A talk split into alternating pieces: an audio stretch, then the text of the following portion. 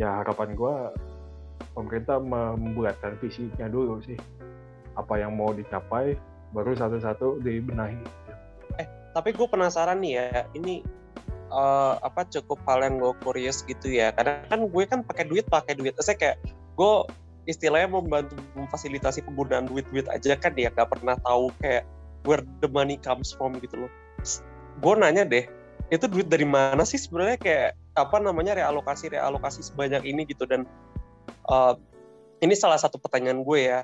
Uh, ketika misalnya nih ada orang-orang yang kayak protes ah lu mikirin ekonomi doang nih kayak gitu gitu kan. Sekarang kayak kayak pertanyaannya job loss tuh kan artinya kan orang apa namanya orang tuh jadi tanggungan negara kan. Itu kan jadi problem juga sebenarnya gitu loh. Kayak gue kadang-kadang the hell bingung juga gitu kayak orang yang apa sih namanya uh, suka kayak ketika mungkin pemerintah ngomong kayak ya ekonomi perlu dipikirkan gitu loh istilahnya ya. Itu gue bingung banget gitu. Terus pertanyaannya kita disuruh ngutang terus ngutang gimana bayar coba gitu. Itu kan kayak gue sebenarnya lagi nggak tahu saat ini tuh kita tuh penanganan covid ini realokasinya gimana sih btw kayak uh, again tadi kalau ujung-ujungnya dibalikin ke arah tadi visi-visinya mau gimana gue pasti ngelihat ya harganya berapa sih kayak buat tutup? Misalnya gue nurunin kasus nih harganya segini gitu. Terus itu emang bisa buat berapa lama gitu? Terus kayak kalau misalnya kayak gitu orang got their lesson atau enggak gitu sih? Karena kayak pada dasarnya kita bukan negara kayak yang istilahnya bisa buang-buang duit sebanyak itu gak sih gitu? Atau gue ternyata nggak tahu kalau negara kita cukup tajir buat ngebiayain lockdown gitu?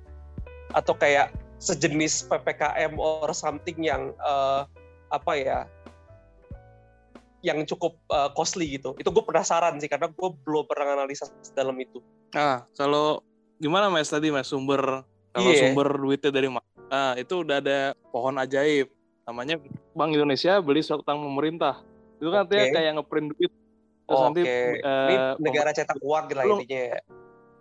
Cetak uang itu satu. Uh, nanti paling dibuat ada undang-undang tertentu nanti setelah pandemi selesai nggak tahu kapan selesainya nggak tahu berapa berapa juta yang mati tanggap minim lah. Nah tapi istilahnya jadi nggak boleh jadi apa pemerintah nggak perlu nasin jadi BI yang tanggung. Tapi kan bentuknya rupiah ya jadi santai aja. Cuman ongkosnya memang nilai tukar rupiah mestinya jadi rendah ya mestinya rendah. Asumsi penurunan asumsi kegiatan ekonomi normal tetap ada impor tetap ada tetap orang beli HP tetap orang beli baju tetap orang konsumsi seperti biasa. Itu bisa nilai tukar rupiah rendah tapi kalau dibarengin sama apa tadi? Lockdown terus eh, bansos yang kalau perlu ya bansosnya lebih kasar lagi. Manusia butuh nutrisi berapa sih? 2000 kilokalori sehari. Ya udah anggap harga kentang, harga nasi berapa sekian, harga sayur sekian sekian, oh berarti emang 300 ribu per bulan itu cukup bisa simpulannya gitu. Pakai harganya, yeah, pakai harganya. Ya atau harganya siapa sih yang paling mahal? Mungkin anak Pano lebih tahu ya. Kalau di KAI kan mungkin gak kira deket sama Karawang, jadi mungkin harga beberapa kebulan pokok lebih murah. Tapi kalau daerah lain mungkin harga kebulan pokok lebih tinggi gara-gara ongkos transportasinya mahal ya. Cuman anggaplah gitu, ternyata bisa cukup gitu. Contoh gitu sih mas. Jadi kadang-kadang ada agak ajaib juga gitu gara-gara ada BI beli utang pemerintah pajak ternyata masih ada yang bayar misal jadi bisa gitu itu itu ada tapi memang ongkosnya itu tadi ongkos impor jadi mahal. Kalau ditambah lockdown mungkin ada perusahaan yang sama sekali nggak jalan di, di, di root sampai pegawai dirumahin semua. Yang kesel kan si pemiliknya gue investasinya ke mana kan gitu. Kan kadang-kadang orang yang punya duit tuh pengen muter duitnya terus gitu. Atau kalau dia nggak pengen terus muter si para pakar-pakar eh bukan pakar pekerja jasa keuangan tuh ayo invest ke sini ayo invest ke sini kan gitu ya. Teman-teman kita teman-teman kita yang kerja jasa, jasa keuangan anak-anak TI itu kan jadi mereka anggap uang itu kayak hantu pasti suatu saat perlu tempat berlabuh gitu uang kayak hantu butuh tempat berlabuh invest kemari aja daripada invest ke usaha pemerintah kalau paling aman sih emang orang-orang kaya itu yang perusahaannya kena lockdown misalnya ada lockdown beneran deh asumsi ya pasti investasinya ke suatu bank pemerintah. Sebenarnya kalau cuma makannya sih beres ya. Cuman bener kata lu kalau misalnya ada masalah cicilan, hutang sana sini itu beda hal, beda cerita ya. Kalau solusinya morat, itu solusinya udah masih moratorium, udah dari udah. tanggal sekian sampai tanggal dianggap itu bukan bulan berjalan yeah. uh, pemutihan checking. Bank. Pemutihan BI checking. Udah paling benar itu pemutihan BI checking. Atau penundaan kalau nggak bilang bilang pemutihan, ah. penundaan berarti tunda bayar semua enam bulan ke depan gitu. Cuman ongkos misalnya ong, misalnya rumah sewa kalau ada yang di sini kan aturan sewa masih masih belum ada ya. Jadi kalau ada pipa rusak tanggung jawab yang kontrak kan, bukan tanggung jawab pemilik pemilik rumah yang menyewakan kan. Untungnya di sini masih apa longgar gitu. Jadi si siapa pemilik rumah yang menyewakan nggak nggak bisa dituntut gitu. Sebenarnya gitu sih. Kalau mau moratorium memang susah tuh, karena kadang-kadang aturan di daerahnya ada. Masalah sewa menyewa, masalah KPR gitu, bahkan bisa di daerah ya kadang-kadang. Nggak di mana? Nggak di pusat lagi. Ya itu sih. Gue dapet cerita dari tukang hmm. pecel lele ban pres produktif itu dia nggak dapat gitu ya satu. Udah gitu cicilan yang hmm. dijanjikan uh, ditunda gitu ya kan ditunda. Waktu itu kan kalau nggak salah ada penundaan. Jadi kan gini gini. Dia kan dapat restrukturisasi kredit nih di tukang pecel lele gitu ya. Restrukturisasi itu kan artinya penundaan bayar ya. Artinya utangnya itu masih ada gitu. Ditunda selama waktu itu selama berapa bulan kalau nggak salah sampai tahun ini.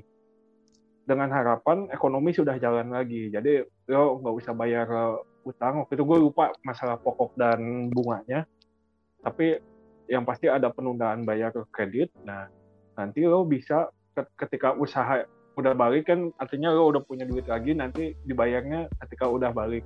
Tapi ternyata ketika restrukturisasi dilakukan uh, ekonomi belum balik normal. Si, si ekonominya itu di di tahun ini ternyata belum balik normal. Bahkan bisa dibilang ya masih megap-megap. Nah para pengusaha ini udah mulai mau mau ini lagi karena kan kreditnya udah aktif lagi nih di tahun ini nih. Setelah di restrukturisasi kreditnya harus dibayar lagi gitu kan. Nah akhirnya pas aktif lagi dia nggak bisa narik kreditnya karena kena BI checking kan. Ketika dia mau narik utang untuk mulai dagang lagi nih dia nggak bisa nih karena kena by checking karena karena restrukturisasi itu tidak menghilangkan kewajiban dia untuk membayar. Nah di, di sisi lain dia dikasih bantuan juga yang nggak bisa untuk membangkitkan eh, nggak uh, bisa buat mulai usaha lagi tapi cuma bisa buat bayar hutang gitu. Ya pada hmm. akhirnya dia kesulitan gitu, mas. Ya solusinya gimana? Ya misalnya tadi mau nggak mau misalnya checking diputihkan dulu lah gitu berapa bulan selama pandemi ini karena kalau misalnya dia tetap harus bayar utang untuk ngambil lagi susah gitu dia untuk bisa bangkit lagi sementara pemerintah juga nggak kasih bantuan modal kerja dia untuk bisa mulai lagi uh, usaha dia gitu ya. Akhirnya ada yang cerita ke gue ya ngambil ngambil pinjaman dari rentenir misalnya gitu ya. Karena ada harapan wah ini gue bisa bayar gitu ya. Ambil usaha dari rentenir ditutup lagi sama PPKM sama pemerintah. Ujung-ujungnya utangnya bertumpuk-tumpuk tuh. Udah utang sama rentenir utang ke bank yang kemarin direstrukturisasi belum dibayar juga. Gitu akhirnya timbul masalah lagi gitu di situ. Nah makanya ya harus paripurna di situ lah di bantuan ini. Yang gue bilang ya dengan dana dana tuh gede gede banget. Di tahun 2020 itu kan anggaran PCPN itu udah di atas 600 triliun gitu loh. Hmm. Ya, dan sekarang itu 742 triliun dari mana dasarnya? Asalnya dari SB penerbitan SBN yang kata Gen tadi yang sebagiannya dibeli sama BI gitu ya artinya cetak uang untuk beli SBN duitnya udah ada gitu loh. Cuman sebenanggung yang gue bilang. Ya kalau misalnya kayak gitu udah anggap aja pelaku usaha ini udah gak usah mikirin usahanya gitu yang penting lo bertahan hidup dulu lo usaha lo di stop permanen nggak boleh usaha dulu sampai tanggal tertentu lalu kreditnya dianggap lo nggak ada kredit gitu loh selama periode pandemi ini jadi ketika baru pemerintah ini akhirnya ngebuka misalnya itu new start gitu loh lo lo mulai iya. lagi lo dikasih modal kerja untuk uh, go new start dan selama ditutup itu lo dikasih apa namanya hmm. penghidupan dulu sehingga lo nggak mikir-mikir harus bayar rentenir harus menggaji karyawan harus apa gitu yeah. karena tanggungan pengusaha ini banyak juga gitu tuntutan tuntutan pemerintah kepada pengusaha ini gede juga gitu. Lo harus bantuin bayar vaksin lewat gotong royong. Lo harus bantuin testing and tracing dengan PCR test dan PCR test dan swab antigen misalnya untuk industri dan lain-lain sebagainya gitu. Apalagi yang UMKM dan segala macam. Intinya yang gue tadi bilang yang pas gue tanya visi misi apa memangnya cukup untuk menggerakkan ekonomi? Nah kalau gue ngelihatnya pemerintah itu nggak rela punya raport merah eh, di kuartalan. Kita kan pertumbuhan ekonomi kan kuartalan nih. Nah yeah, iya, pemerintah yeah, yeah. ini seakan-akan tidak tidak rela punya raport merah di kuartalan dengan pertumbuhan ekonomi yang lesu gitu ya yang kecil jadi ekonominya tuh dipacu terus gitu loh supaya dia raportnya bagus gitu. Padahal ya ya nggak apa-apa kita bersakit-sakit dahulu pertumbuhan ekonomi kita jeblok katakanlah misalnya minus sekian oh kita plus tujuh pun nggak terasa apa-apa gitu loh sekarang. Nggak terus terasa. Hmm. harusnya tuh tujuh tuh ada apa buka lapangan kerja yang bebas eh, yang per satu persen itu berarti ada sekian juta lapangan kerja baru dan sekarang nggak ada kayak gitu gitu jadi maksud gue gini ketika kita bicara soal penanganan yang paripurna maka kita harus tahu ada konsekuensi bahwa dalam jangka pendek mungkin kita akan punya pertumbuhan yang sakit gitu ya. Minus sekian sekian sekian kita punya modal tujuh misalnya oh, untuk dua, dua tahun 2020 2021 itu hampir uh, eh, 2000 triliun misalnya atau misalnya 1500 triliun kalau nambahin 600 sekian sekian sama 700 sekian sekian itu harusnya setelah turun kita bisa bounce back lebih cepat gitu ketika misalnya masalah-masalah yang tadi yang kecil-kecil itu beres gitu. Kalau kita enggak kita maunya ibaratnya benerin mobil itu nggak mau turun mesin maunya beresin kecil-kecilan supaya mobil masih bisa dipacu gitu. Tapi setiap sebulan sekali akhirnya kita harus ke bengkel terus ya enggak mm jadi mesinnya belum beres tapi udah mau dipacu gitu akhirnya ya uh, baru misalnya nih dari Bandung mau ke Surabaya tuh baru nyampe ke Jawa Tengah kita nyetop dulu ke bengkel. Rusak lagi benerin lagi. Baru jalan lagi harus turun mesin. Kita nggak mau dari awal ngeberesin dulu semuanya baru kita jalan ke Surabaya tanpa hambatan gitu. Nah itu yang gue gue lihat dari penanganan hmm. pandemi sekarang ini gitu itu yang apa namanya makanya pas lo bilang apakah pos segitu layak? Ya menurut gue kalau kita mau bounce back lebih solid gitu balik dengan kuat gitu ya memang harus seperti itu. Tapi apa namanya eh, bayarannya ya di muka gitu. Kita bakal bakal turun uh, cukup dalam tapi terus kita uh, comeback stronger gitu. Itu yang kejadian di Vietnam di China misalnya kayak gitu ya. Gue nggak gue nggak mau mikirin atau gue nggak mau ngomongin bahwa Cina dan Vietnam itu negara komunis. Kita bukan negara komunis gitu jadi nggak bisa nerapin yang kayak gitu. Tapi itu masalah strategi aja sih. Kira gitu sih mas. Jadi apa moratorium atau ya ini Ecang bilang ide bagus juga sih. Basic basicnya kan sebenarnya gini kalau yang hidupnya sebagai landlord, landlord dan lady pokoknya punya tempat yang disewain gitu ya, dia mesti rela tempatnya nggak disewa. Yang punya usaha di situ mesti rela. Dia mesti tutup usahanya, mencari pegawainya segala macam. Cuman kan jaminannya yeah. tadi pegawainya bisa makan pakai duit pemerintah, dia juga makan pakai duit pemerintah. Yang punya tempat makan pakai duit pemerintah. Entah kenapa nggak ada keengganan juga sih orang turun kelas gitu itu fenomena umum sih tiap dunia kayak gitu. Iya iya iya ya. lu mau nggak tetap hidup cuman nggak gitu. Tapi nih lu kasih tapi kami kasih dari pemerintah nih sekian. Tapi lu lu nggak boleh lu di rumah aja gitu. Makan seadanya aja tapi ini cukup kok 2000 kalori per hari. Food rationing nasi bungkus gen gitu. Ya apa selama sebulan hidup prihatin lah makan nasi pakai telur nggak apa-apa itu iya, nggak gitu. harus makan bubur cap tiger misalnya. Si anjir bubur cap tiger lah.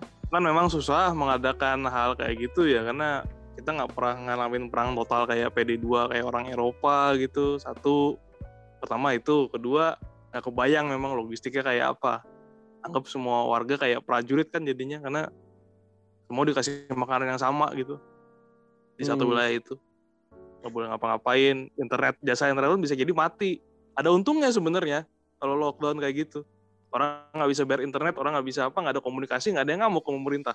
Kan asik pemerintah. Kalau gue jadi pemerintah kayak gitu asik deh. Nggak ada yang protes. Skenario kesukaan Kennedy nggak ada mau protes keluar rumah dikit-dikit ditendang sama Hansip kan. Itu versi lebih lebih lebih galak tuh versinya Kennedy kalau gue mah versi prihatin lah gitu sama sama prihatin. Lo makan dulu nasi pakai telur gitu cukup usaha lo nggak usah dipikirin dulu nanti lo baru mikirin kalau udah beres gitu Ah iya, gue juga mikirnya sama, Cak. Kalau yang bagian usaha, ya udahlah, bangkrut bilang, bangkrut, ya gue bisa bayar. Lu juga butuh ada yang sewa kan? Gue nggak bisa nyewa gitu.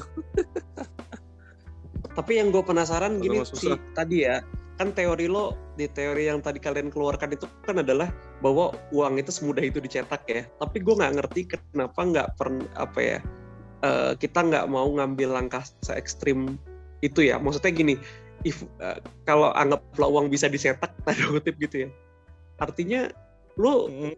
Karena karena kan gini, ilmu ekonomi itu tumbuhnya asumsinya selalu dekat-dekat full employment. Jadi bilang kalau cetak uang itu artinya inflasi meningkat tapi pengangguran tetap aja gitu jumlahnya sama gitu. Kalau pengangguran jumlahnya sama kan berarti kan cuman jadi cuma dapat inflasinya doang tuh. Asumsinya kan gitu selalu. Bu- buktinya Kalau nggak gua baca- kejadian Gen. Sekarang udah cetak Hah? uang udah udah pakai model ini inflasi Iya. juga naik juga gitu. Ada pembahasan ya gara-gara pembahasan segala macam ada udah ada produk ada, ada produksi yang turun. Kan ingat ada patah sederhana nih. Ada uang ada barang. Itu kan sepasang. Kalau barangnya ada uangnya nggak ada inflasi namanya.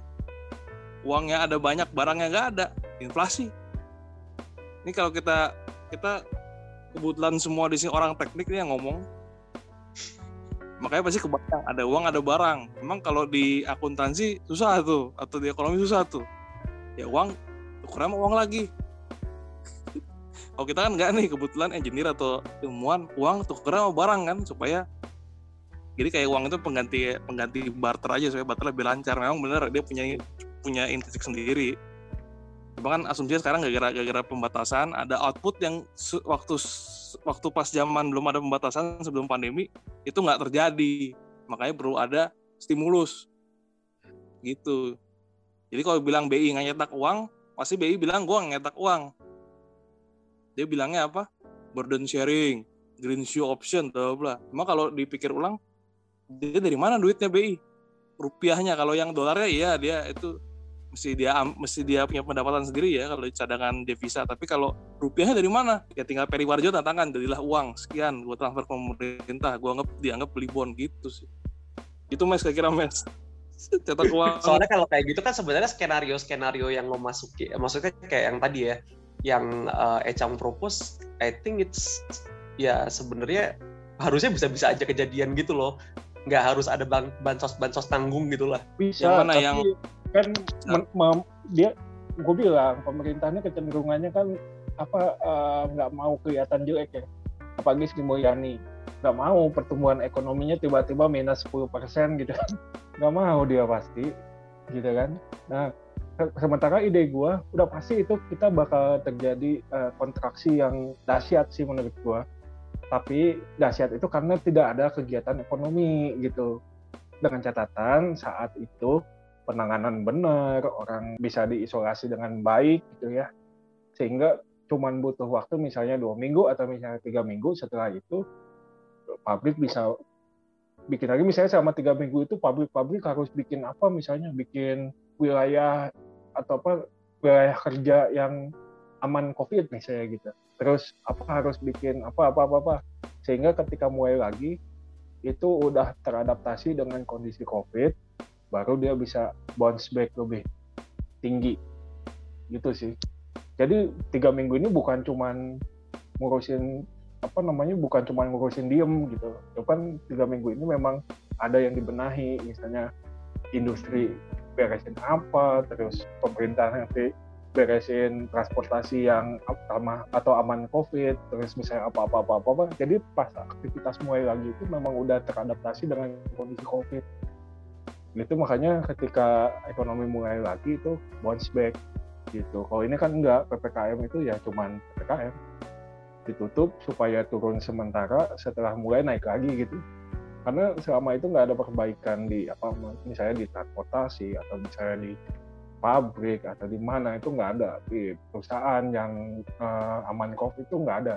Nggak ada sih meh. Kalau gue cuma mau jelasin ke memes lagi aja cuman susah ya ini cuma ini cuma tambahan nih mes ya mudah-mudahan bini lu denger tapi setelah sih kalau ini hak ekonom nggak mau denger gak apa-apa teori gue ini gue lagi Gua ini lagi mengklarifikasi juta orang gue kasih cash satu juta nih, gue penguasa nih, gue penguasa sekaligus panglima tertinggi. Tapi setiap orang gue kasih cash satu juta. Tapi semua orang nggak boleh keluar rumah. Inflasi nggak? Inflasi nggak? Nggak dong. Dagang pasar, jualan ke siapa? Kalau Oh, iya. semua orang dilarang keluar rumah, gitu aja. Harganya terus ada surveyor gitu dari BI BPS catat harga. Sama, karena semua hampir semua orang gue larang keluar rumah karena gue pentara ngelarang keluar rumah gitu itu inflasi itu harus diingat bukan inflasi yang Milton Friedman yang bilang pertumbuhan jumlah uang ya benar itu definisinya Milton Friedman monetaris segala macam tapi kan inflasi yang kita oleh BI oleh siapa itu kan kenaikan harga barang itu pun IHK bener sih nanti IHK-nya cuma naik 3% tapi yang kerasa di siapa sebagai perokok atau siapa sebagai apa yang kerasa naiknya tinggi gara-gara entah cukai atau gara-gara emang rokoknya naik tinggi misalnya kira-kira gitu jadi kayak alasan ekonomi untuk negara bubar untuk eh, tadi apa mengatasi pandemi bla bla busit sebenarnya ini ya berani aja. Anda sebagai pemerintah kita eh, siapa? Dan nggak ada bohong ya. Pokoknya siapa jadi pemerintah gitu berani nggak ngasarin masyarakatnya sedikit? Berani nggak ngasarin ekonominya ngasarin apa bisnisnya sedikit gitu eh gue pengen pokoknya lu shutdown lu jalan full. Kalau perlu gue bantu. Nah, tapi lu shutdown full. Kalau lu nggak shutdown full gue bunuh lu. Bener gitu kan sebenarnya. Gue punya senjata gue tentara. Gue gaji Iya, terus. udah gue cetak dari BI gitu. BI tinggal ini gua kalau BI nagih utang gue gue tinggal bilang gue mau bayar. Apa gue pemerintah? Lu mau kudeta gue tentara setia setia sama gue gitu kan sebenarnya. Iya, jadi intinya bisa se- setengah-setengah aja, Bisa. setengah-setengah aja, gitu aja. Kalau nggak mau setengah-setengah bisa, bisa banget sebenarnya. Jadi pabrik shutdown, shutdown aja semuanya. Jangan ada esensial, non esensial apa. Ya, sekarang kan pabrik kopi disebut esensial. Apakah kopi itu kebutuhan esensial masyarakat? Gue juga jadi bingung. Gitu. gitu iya, iya. STRP kalau di Jakarta kerasa kali ya kalau di tempat lain belum Nah. ya Penting itu kopi. Gue bingung. Apakah orang nggak minum kopi? Ya makanya gue bilang Rokok Orang juga tuh- produktif rokok. Esensial. Kenapa kan esensial tuh lama-lama jadi banyak nih misalnya awalnya bukan cuma sembako doang akhirnya apa tiki, kitos, apa tuh segala macam jadinya esensial tuh wah ini esensial esensial sekarang ditambah kan lagi beras esensial bungkus beras eh, ya gue pencetak karung beras berarti gue esensial karena gue karung beras kan. Terus ada lagi yang benang jahitnya berarti gue esensial.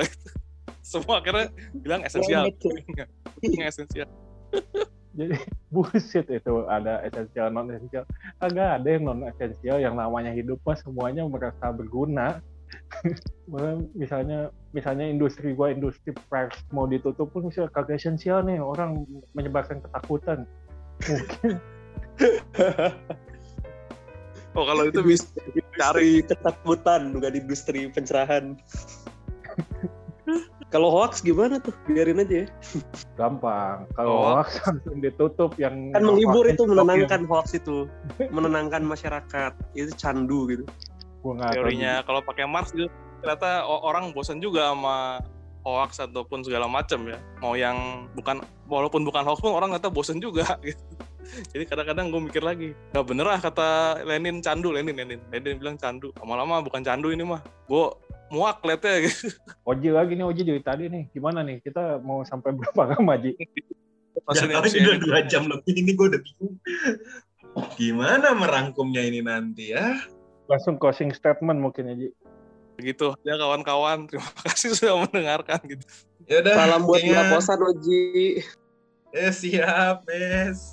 Oke lah, closing statement. Jaga kesehatan, semangat bertahan hidup. Semoga masih ah nggak tahu, ah, pusing. Bye, sampai jumpa di episode berikutnya. Udah.